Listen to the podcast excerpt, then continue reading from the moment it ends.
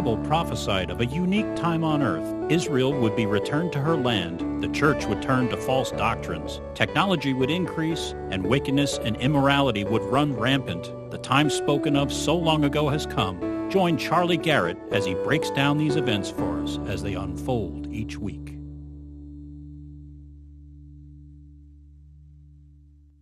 Today is 11 March, Sunday, time for the Prophecy Update of the Week.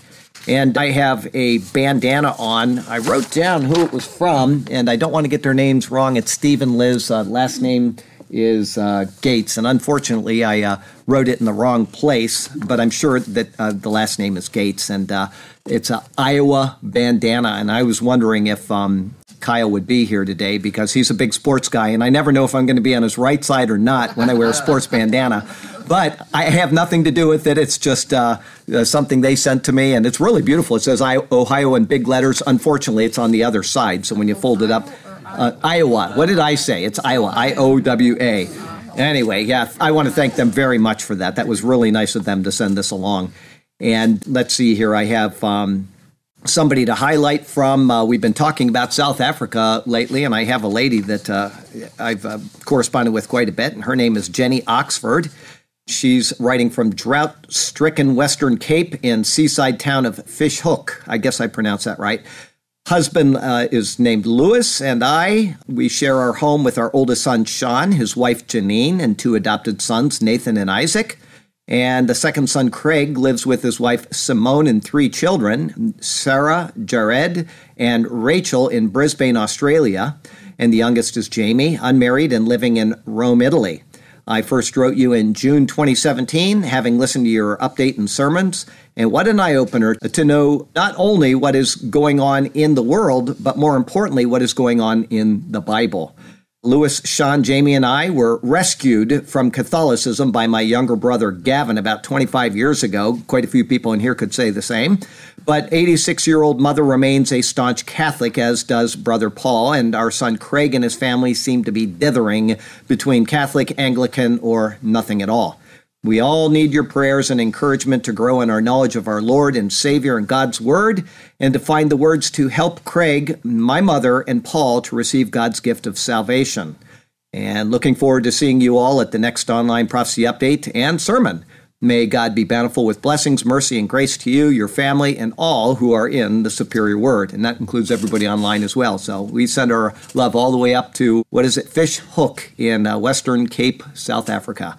And our first category, as always, is Israel. We have a couple articles on Guatemala from Reuters. Guatemala in nod to Trump, moving embassy in Israel to Jerusalem. Okay, and they specifically gave Trump the credit for this. Guatemala will move its embassy in Israel to Jerusalem from Tel Aviv in May, 2 days after the U.S. makes the same move. So they are moving quickly. This is something that takes a lot of, planning, and they're just going for it. So Guatemalan President Morales said at a conference in Washington, I would like to thank President Trump for leading the way. His courageous decision has encouraged us to do what is right. Morales said at the American-Israel Public Affairs Committee Annual Policy Conference, which is called AIPAC. Most people know that. Guatemala was one of only a handful of countries that backed President Trump's decision to recognize Jerusalem as the capital of Israel, and it is the first country besides the United States to set a date for moving its embassy there. Hats off to Guatemala for their efforts. And then from the Times of Israel, Guatemala court rejects a bid to block Israel embassy move. Guatemala's constitutional court rejected a local lawyer's attempt to prevent the governor from moving its embassy in Israel to Jerusalem, as the U.S. plans to do. Spokesman Santiago Palomo told AFP that the high court's five magistrates turned down a request from lawyer Marco Vinicio Meggia. I know I'm pronouncing that terribly, so I apologize. Who I got some people who speak Spanish here that are laughing right now, but who argued in a petition filed in January that the embassy move was contrary to international law.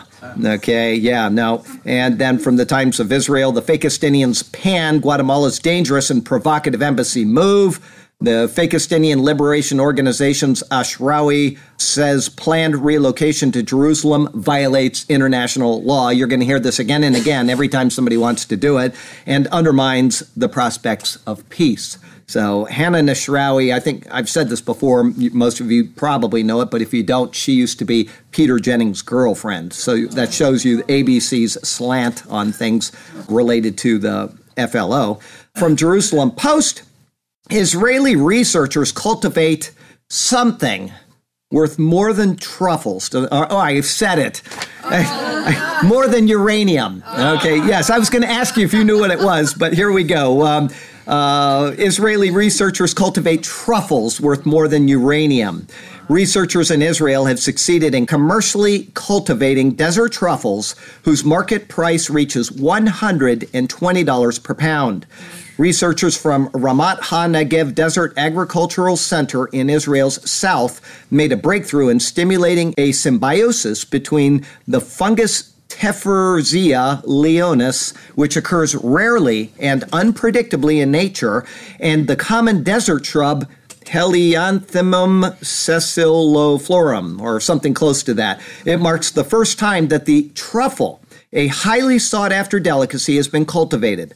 Farmers will be able to harvest in small areas unprecedented yields. Both the fungus and its host shrub require little water and no fertilizer, making the cultivation of Terfezia leonis potentially Israel's most cost-effective agricultural crop. Commercial cultivation may begin as early as next year. So that's really impressive, and I'm sure the French are just blowing their lid over that one. But, yeah, because they're very expensive, and people that do grow them, you know, they have... Does anybody know what they use to find truffles in France? No. What? Dogs and one other thing, pigs. Yeah, they root through there and they find them, and absolutely. So and they're very expensive. I've never had a truffle, a real one, I don't think. You know, you can buy truffle stuff, but I don't think it's actually the real truffle that you would eat. But anyway, one of these days we'll give it a shot. From the Jerusalem Post, increasing readiness. IDF extends training period for combat soldiers. It sounds like they know something is coming. Okay, for the first time since the Second Intifada in the early 2000s, when I went to Israel, that was going on, the IDF will be increasing the length of training for combat soldiers from 13 to 17 consecutive weeks. We need to look ahead and be ready, said Brigadier General Oded Basiak, commander of the 162nd Division, whose Givati and Nahal Brigade troops have been the first to start training under the new program implemented. According to Basiok, the increase of time will allow troops to strengthen the basic abilities of the fighters and commanders on an individual level. As part of the program, soldiers will practice at night, as well as train to fight in urban areas with high-rise buildings, as well as underground in tunnels and against threats such as anti-tank missiles. The IDF is currently in the process of replacing all armored vehicles in both the Nahal and Givati brigades, which will also increase the capabilities of the troops. The IDF will be investing hundreds of millions of shekels into upgrading training facilities on the Golan Heights, in the Jordan Valley, and in southern Israel, and adapting them to the challenges facing troops on various fronts. Over the past year, several large-scale drills were carried out by the IDF in the north, including last month when it held a series of brigade exercises that saw troops from armored, engineering, infantry, and artillery units taking part. They're getting ready. They know something is coming with Iran on all sides causing trouble. You got Hezbollah, which is a proxy of Iran up there. You've got ISIS down in the Sinai. There's just trouble on every side. And so these people are not stupid. They're planning in advance, and they're getting their new troops ready for what's coming. And then finally, from Behold Israel, Air India does confirm direct flights from New Delhi to Tel Aviv, something we brought up a few weeks ago. This is a real thing because now they can fly right over Saudi Arabia. Saudi Arabia has approved this. At first there was a denial, and then there was an okay, and all of this back and forth. And probably the denial was for the ears of the Saudis, just so that the Saudi people that don't go on the internet and check things out will think that this isn't true, but it is true. Saudi Arabia grants airspace approval for direct flights from Tel Aviv to New Delhi. Flights to begin March 22nd. El Al seeks the same permission, sends a letter to ICAO.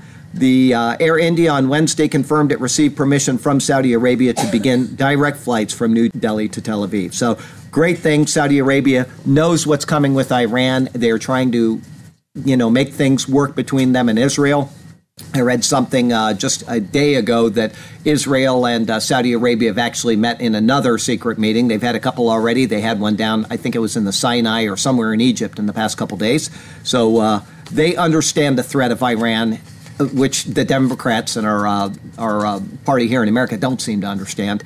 And this is something that is going to only expand in the days ahead. And the Arab states are going to come closer and closer to Israel, maybe not formally recognizing them, but they will not come against Israel when this battle happens. We know that from the Bible. So keep your eyes on it. Wonderful times. From Christian News Today, Christian Headlines, interest in Bible translation. Talking about that, we were talking about Bible translations in India 100, 200 years ago. Interest in Bible translation has gone viral, says the leader of Wycliffe Associates. 2018 is set to be an historic year for Bible translation. Interest in Bible translation has gone viral, and they are translating the Bible into more languages than ever before. Wycliffe has been able to make even greater progress in Bible translation due to modern Bible translation technology and methods.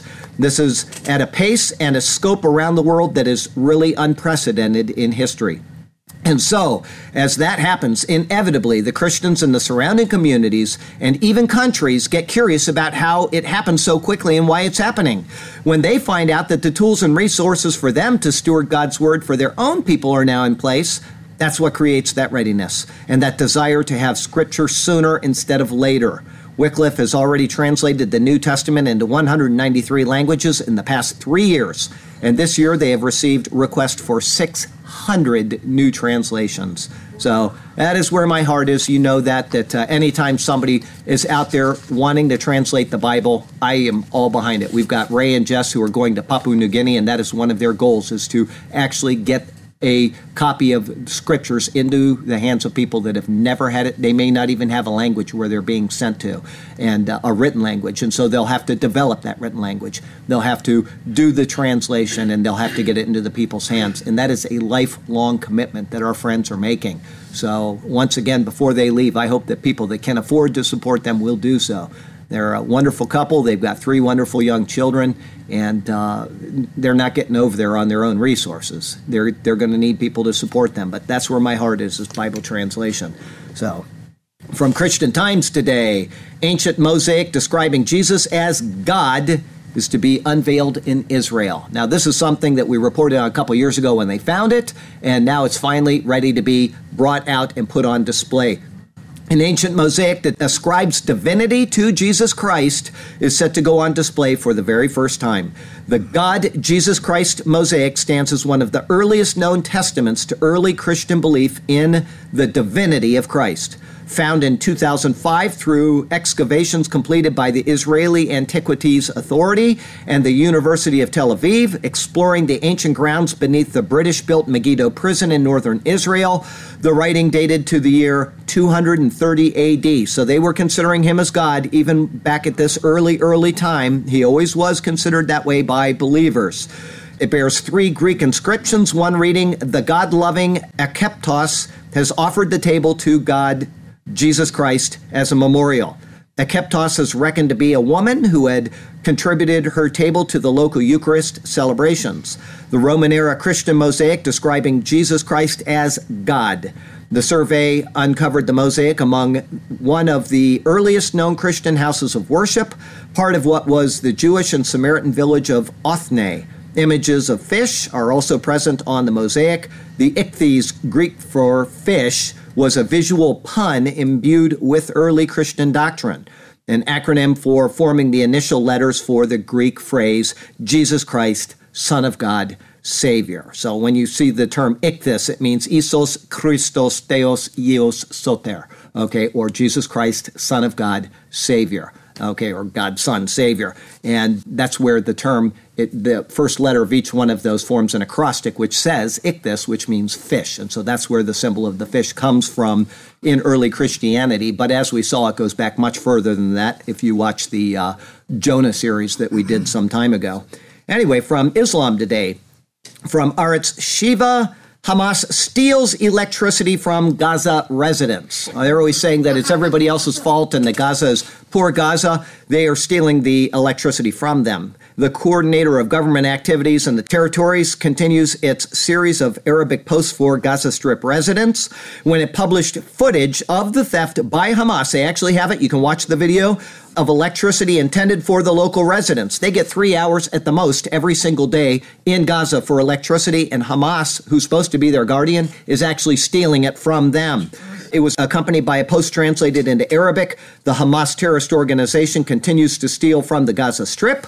Forces from the Hamas terrorist organization arrived at the border of the Gaza Strip at 4:30 p.m. to an area where an electricity line passes and used the line to connect to electricity pirated from the transmission system for purposes of terrorism. The electricity is intended for hospitals and schools, but Hamas is not interested in the population and even oppress it. Hamas continues to cynically exploit the residents of the Gaza Strip and steal electricity despite the frequent power outages. Only a week ago, we announced that Hamas was stealing the fuel that was brought into the Gaza Strip for the Fakistinian public and selling it on the black market for a high price. How long will the Hamas terror organization continue to derive benefit at the expense of the residents of Gaza, they ask? And the Gazans would never believe this anyway. They think that that's the propaganda, even when it's right there in front of them on a video. So it's very sad how people are, but, you know, they're doing it, and they're harming their own people, and they're blaming Israel. Happens all the time. They what? Division. From the Times of Israel, Gaza on the brink of explosion, Hamas warns. Okay, well, we just see why. Terror group accuses the Fakistinian Authority of failing to lift sanctions on the enclave, leading to humanitarian crisis. Well, if they'd stop stealing their fuel and their electricity, things would at least be a little better for them.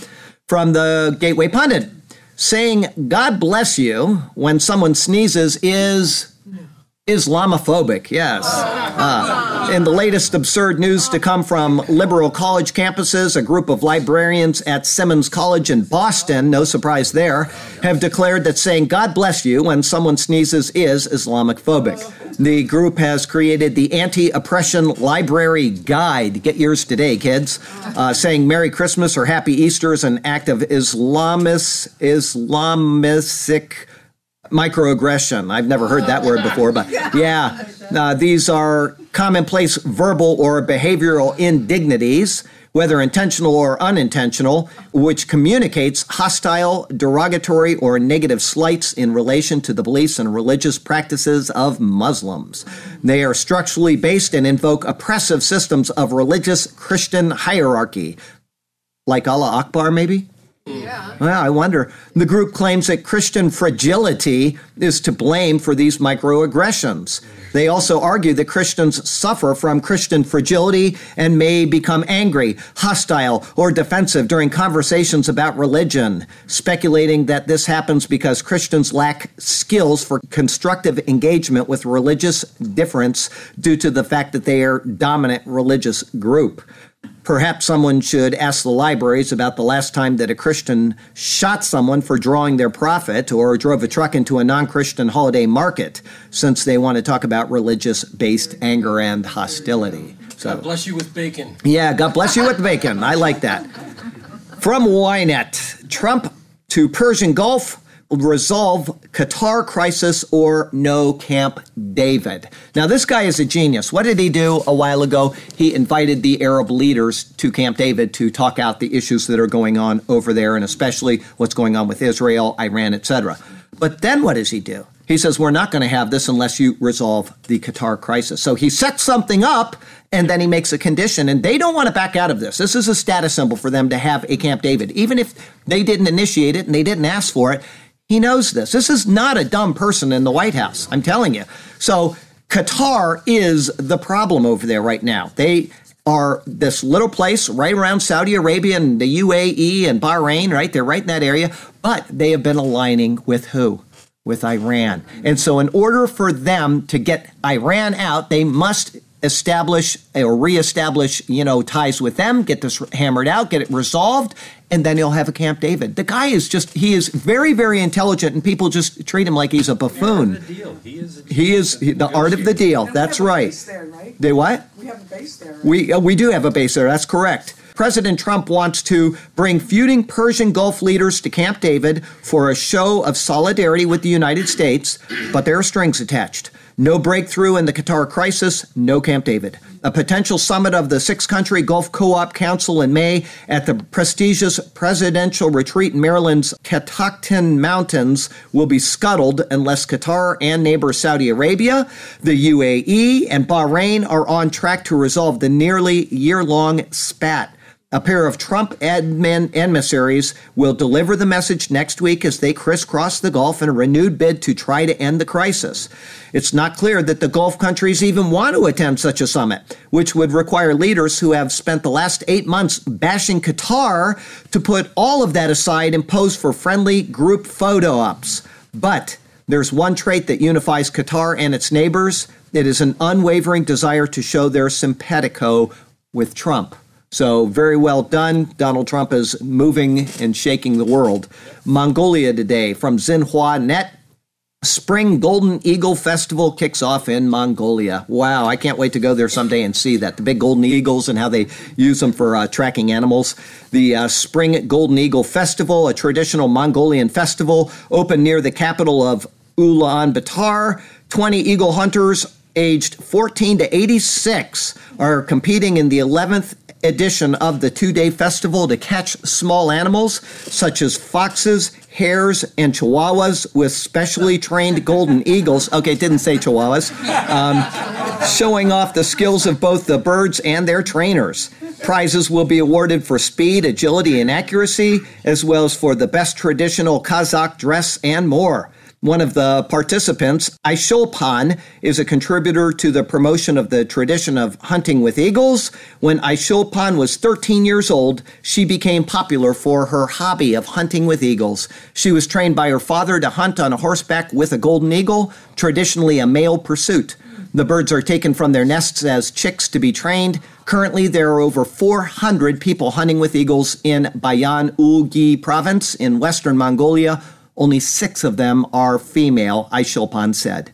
So there you go. And there was an Israeli photographer that did an entire series on her. And she's become very famous, not just in Mongolia, but around the world because of his efforts and her diligence at doing this this ancient thing that they've done for, you know, as long as Mongolia has existed.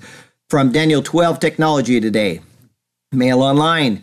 Creepy AI. This is similar to something that I've reported in the past, but this is much more proficient at doing what it is designed to do. Creepy AI by China's Baidu can accurately mimic your voice after listening to it for 1 minute. They needed a little bit more than that in the past. They're down to 1 minute of your voice, and they can now mimic you so that nobody can tell if it's you saying what you're saying or not. So, yeah, that's really scary there. Deep voice learns which sounds go with text as well as the quirks of your voice. It can create you a robot self that is indistinguishable from how you really talk. It can also change the output of your voice to a different gender or accent. It has serious implications as users can poach part of someone else's identity. If you open something with your voice now, they can open it as well. So very scary stuff. You can see how the mark of the beast is being whittled down to a very few things because something like that cannot be a part of the mark of the beast because anybody can access it. It's got to be something that's unique to an individual. It's got to be something that identifies them specifically, that cannot be mimicked, etc. So we're getting there. The technology is in place. Which one will be the winner? Which one will the world use? I don't know. A lot of people are adamant about one or the other. It doesn't really matter. We're not going to be here for it. Okay. Pre-tribulation rapture is correct. It's the way of the world, and so be advised that you won't have to worry about taking the mark of the beast. From New Scientist, AI reconstructs whatever you see just by reading a brain scan. Now, this is something that we had also before, but it is much, much better once again. They scan your brain. While they're scanning it, you make an image in your mind, and they can now capture that right out of your brain. Right out of your brain what you're looking at or thinking of, not even looking at. Reconstructed brain images, AI can pluck images directly from the person's brain. Given an fMRI scan of someone looking at a picture, an algorithm can reconstruct the original picture from the scan. Though the results aren't yet perfect, they can still often be recognizable and hint at what may be possible in the future. So that's it. You make a picture in your mind or look at a picture and it can actually pull it right out of your head. And if it can pull it out, they could probably put something in. So, you know, we just be careful. You know, what you do, be careful. Something my friend Lisa posted over, she's got a prophecy website on Facebook, and she's always posting cool stuff. And this one is from the Apple App Store. It's something that's out there already, and it's been out there for a while, but it's now been upgraded. So if you like this kind of stuff, it's Sky Guide AR4 Plus. So they've upgraded it. It views stars night or day. It's from Fifth Star Labs, LLC, and it's only $2.99 to download. Description says it's a star app which has never been more beautiful and easy to use. Just hold it to the sky to automatically find constellations. Wherever you hold it, it'll show you where the constellations are and what they are. It's been upgraded now, so it's much better. It's stargazing fun for all ages and experience levels. It is it a star or is it the planet Mars? Knowing what's up in night sky is now effortless with Sky Guide. Hold your iPhone or iPad up and it automatically aligns itself to the stars above you. No setup required. And what's that twinkle moving slowly across the sky? You can add in Voyager 1 and 2 and you can see where they are now or at any time in the past. So you can pick out the satellites. You can pick out where the Voyager satellites are, etc. And custom satellites, everything. And you can even customize it so that if you want to know a satellite's going over in 8 minutes, okay, and you want to get ready for it, it'll tell you that. It's very cool, yeah. You want to know what's going on up there? He's got it right in his iPad there. So there you go. Revelation plagues today. Mail online. Lassa fever brought up last week. It's gone up again this week. Lassa fever death toll hits 110 now. I think it was 73 last week. Fatalities in Nigeria rocket by 22% in a single week amid unusually severe outbreak of the killer disease. Global health chiefs declared this as Nigeria's worst ever outbreak of Lassa fever. There's been 1,121 suspected cases of the disease since January. This year's outbreak carries a significantly higher death rate than the usual 1%. So you can see that this is getting more lethal and it's getting more predominant and it's lasting longer, everything. It's all just bad news. From Bloomberg, the worst drought in 30 years adds to Argentina's economic woes. I didn't know Argentina was having a drought, but they're having it. Argentine President Macri was banking on a near-record soybean crop to drive economic growth of the 3.5% this year and extend the nation's recovery. Instead, this year's drought, on course to be the worst in 30 years, has farmers bracing for the poorest harvest since 2009. The government may need to trim its forecast for GDP in 2018 if the dryness persists. No significant rain is predicted. This will probably have very serious impact on the economy, exports, and tax collection. Crops are Argentina's biggest export. And it needs the dollars to pay for imports and service debt. Signs are piling up that the drought may be worse than what farmers saw on their parched fields in 2009. Soybean and corn shipments account for 36% of total exports, and the government taxes the former. Okay, so bad news for them. We'll hope that they will get some rain, and that won't be the case, but Argentina looks like it's going to have more trouble. From the Gateway Pundit, joys of socialism. Average Venezuelan has lost 24 pounds per person. They are starving. They're going to the dumps. They're just like, you know, when I was in the Philippines, they had these places where people would go and pick through the garbage and pull out stuff and sell it, and they'd eat out of the garbage, and a whole group of people lived. Just that was their home. But this is becoming the standard in Venezuela. People just picking through garbage to simply stay alive. They said that the animals in the zoos are all eating each other, and when the ones that can't eat each other, they cut them up and then they feed them to each other, and et cetera. So it is really a bad situation, and it's getting worse, and it's a socialist haven, you know? I mean, is this what we want in the world? Because that's what's coming. That's the entire world is going to be under this flawed system. So anyway, morality today from Washington Times.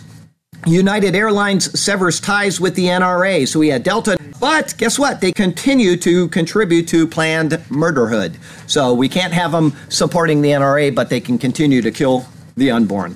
From Mail Online, New York crowned marijuana capital of the world, with locals consuming double the pot of Los Angeles where it's legal. Did you know that? No. New York, yep. New Yorkers are consuming more than 77 tons of weed every year.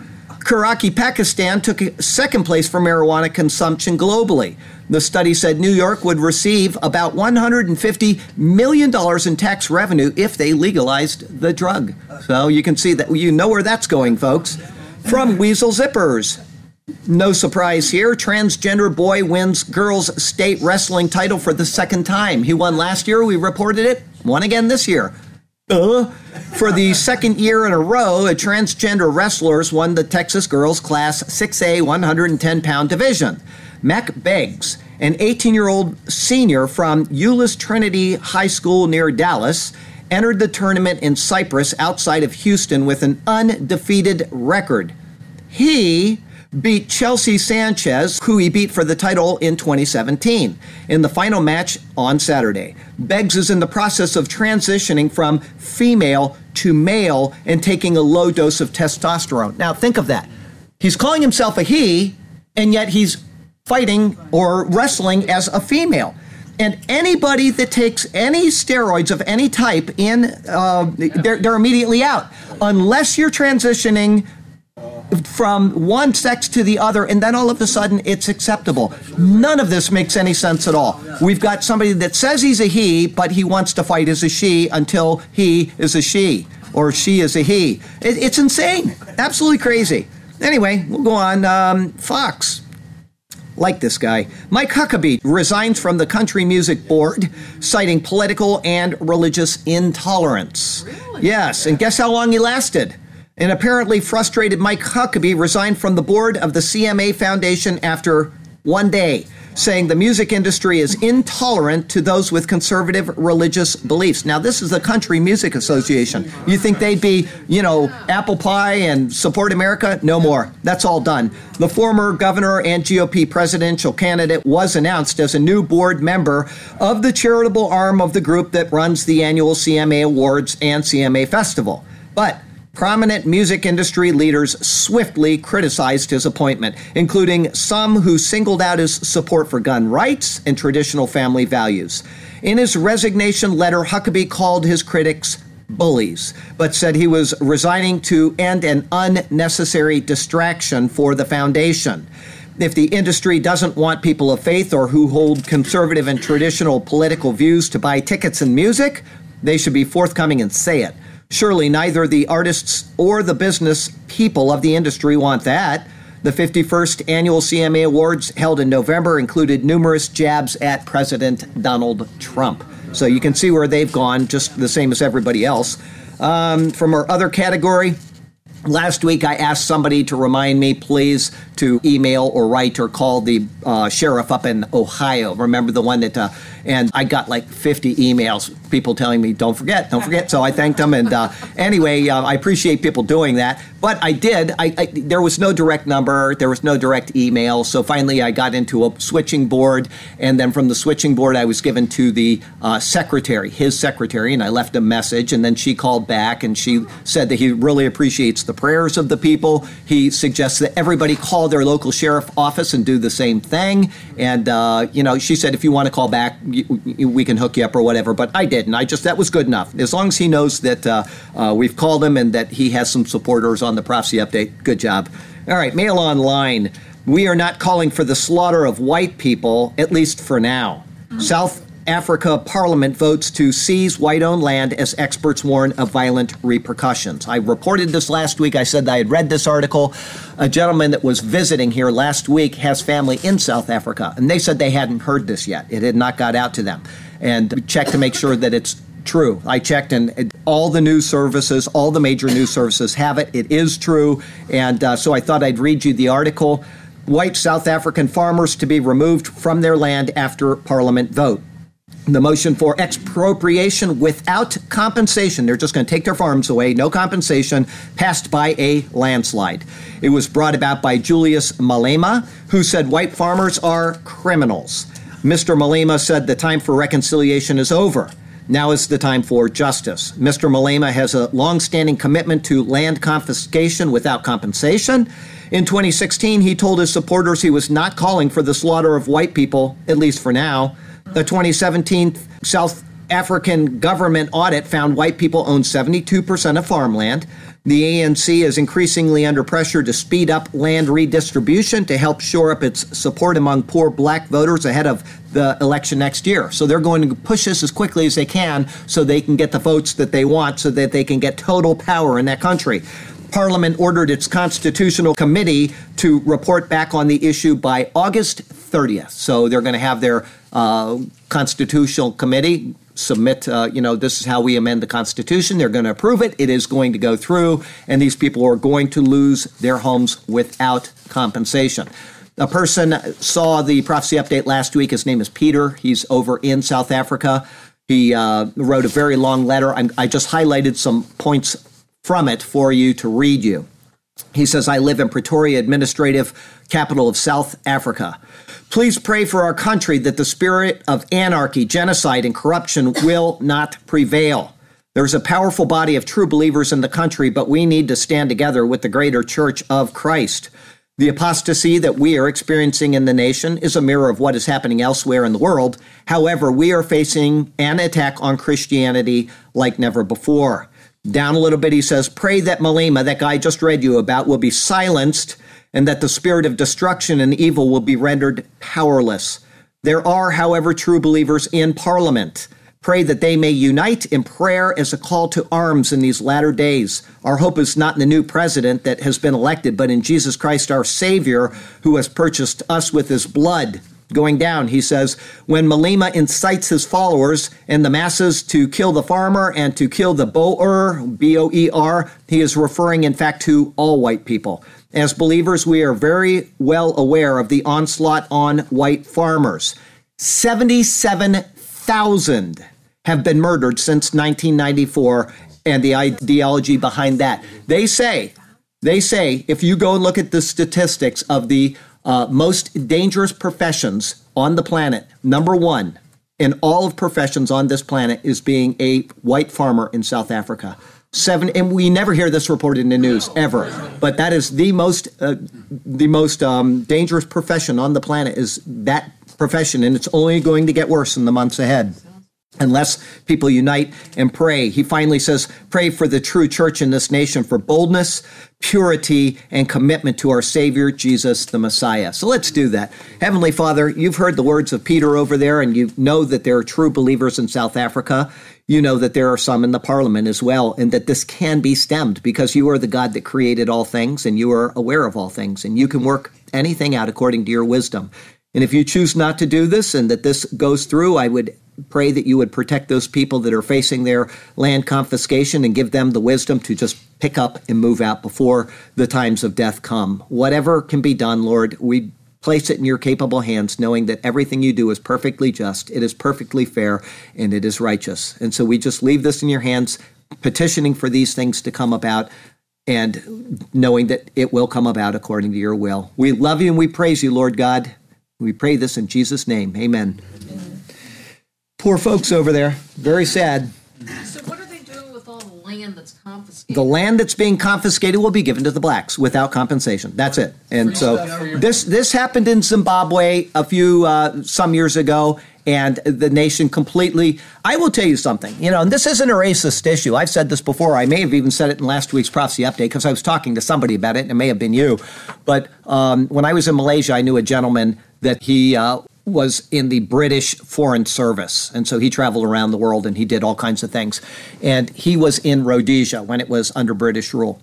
And he said that it was the nicest place that he had ever been in his life. He said it was the most beautiful country I've ever been in. I could not wait to get back. Okay, it was taken over by the whatever party. What's the guy's name?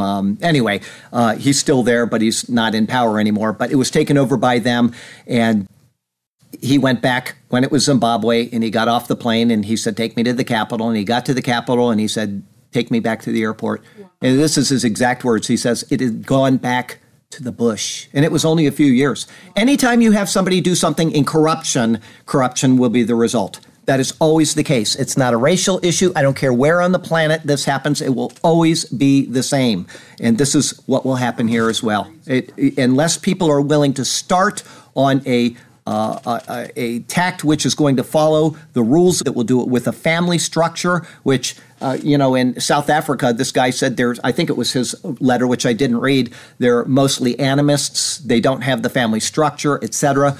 You're not going to have a successful transition, and you're only going to ruin the country. And all of that farmland that's productive right now is just going to be wasted. Yep. So there you go. Anyway, Market Watch, U.S. jobless claims plunge to 49-year low of 210,000, 49-year low. Okay, Bloomberg, U.S. real disposable incomes up most in 5 years on tax cuts. Good job. Reuters, U.S. crude oil production hit record high in November, says the EIA. And from Zero Hedge, jobless claims crashed to new lows not seen since 1969. Good job, President Trump. That does not mean, and we don't want to be arrogant about this, because the economy could collapse tomorrow. It's a unsound economy. We've got enough debt to rule the entire world with debt for a billion years. And I mean, everything is just not looking good. He is doing his best. The economy is turning around, but it doesn't mean that there isn't some bubble that's going to pop and everything else will collapse with it. So we don't want to be arrogant about this, but I want to give credit where credit is due. From CBS Dallas Fort Worth. So stupid. Gorilla statue removed after complaints it was racially insensitive. Wow. Yeah, a statue of a gorilla and a prime attraction for kids at the community park playground in Corsicana was removed by the city. A spokesperson for the city said some community members found the gorilla offensive, racially insensitive in some form. Yes, and requested its removal from the park. We can understand this because we have an obligation to listen to all our citizens to determine what is offensive and not, especially in public places. Denbo saw an uptick in complaints about the playground primate during the last few weeks. All of a sudden, people are upset about it. It's been there for years, right? There were more and more phone calls and personal discussions, and he, the city manager, and a city council member decided it needed to come down. Part of a playful circus theme, the man-made gorilla held its ground for 19 years. It was in a cage since it wasn't reinforced and could fall over if kids climbed on it. Most would say he never bothered anyone, giving only joy to children whose imaginations are anything but politically correct. But now, in his absence, memorials and growing crowds at sit-ins fill the void. A protester sits in the cage, refusing to move until the gorilla is returned. Yeah.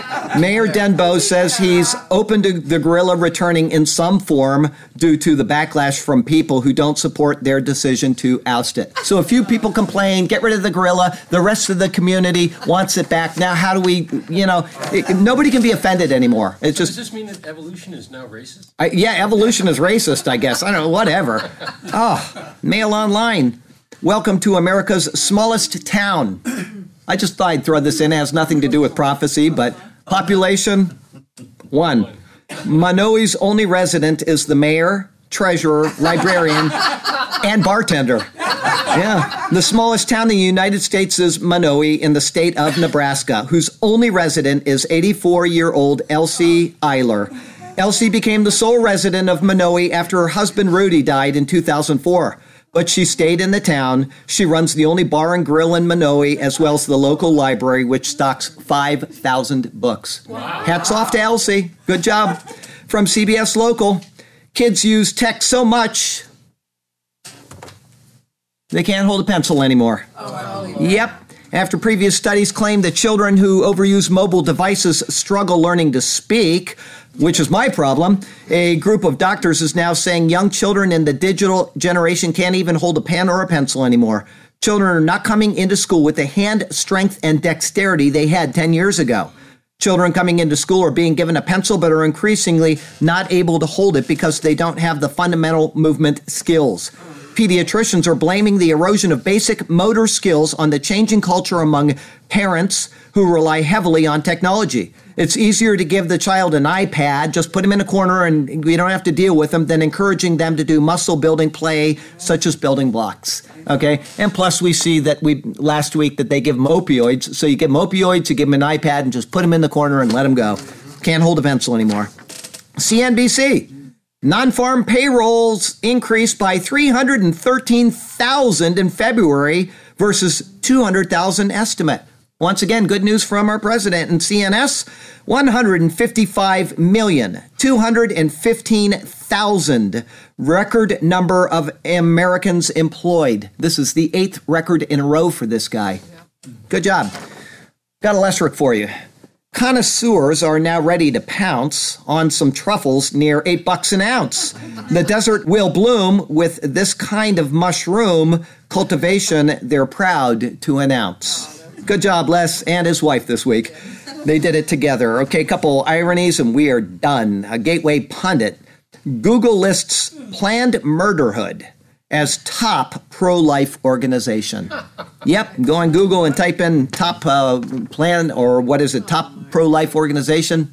Planned murderhood. And then from Fox, rapper with song Sell Drugs gets prison for... Selling drugs, yes. Such is the world we live in. So from Sarasota, Florida to Ulaanbaatar, Mongolia, and Fishhook, South Africa, I'm Charlie Garrett. This is The Superior Word, and that is your prophecy update for the week.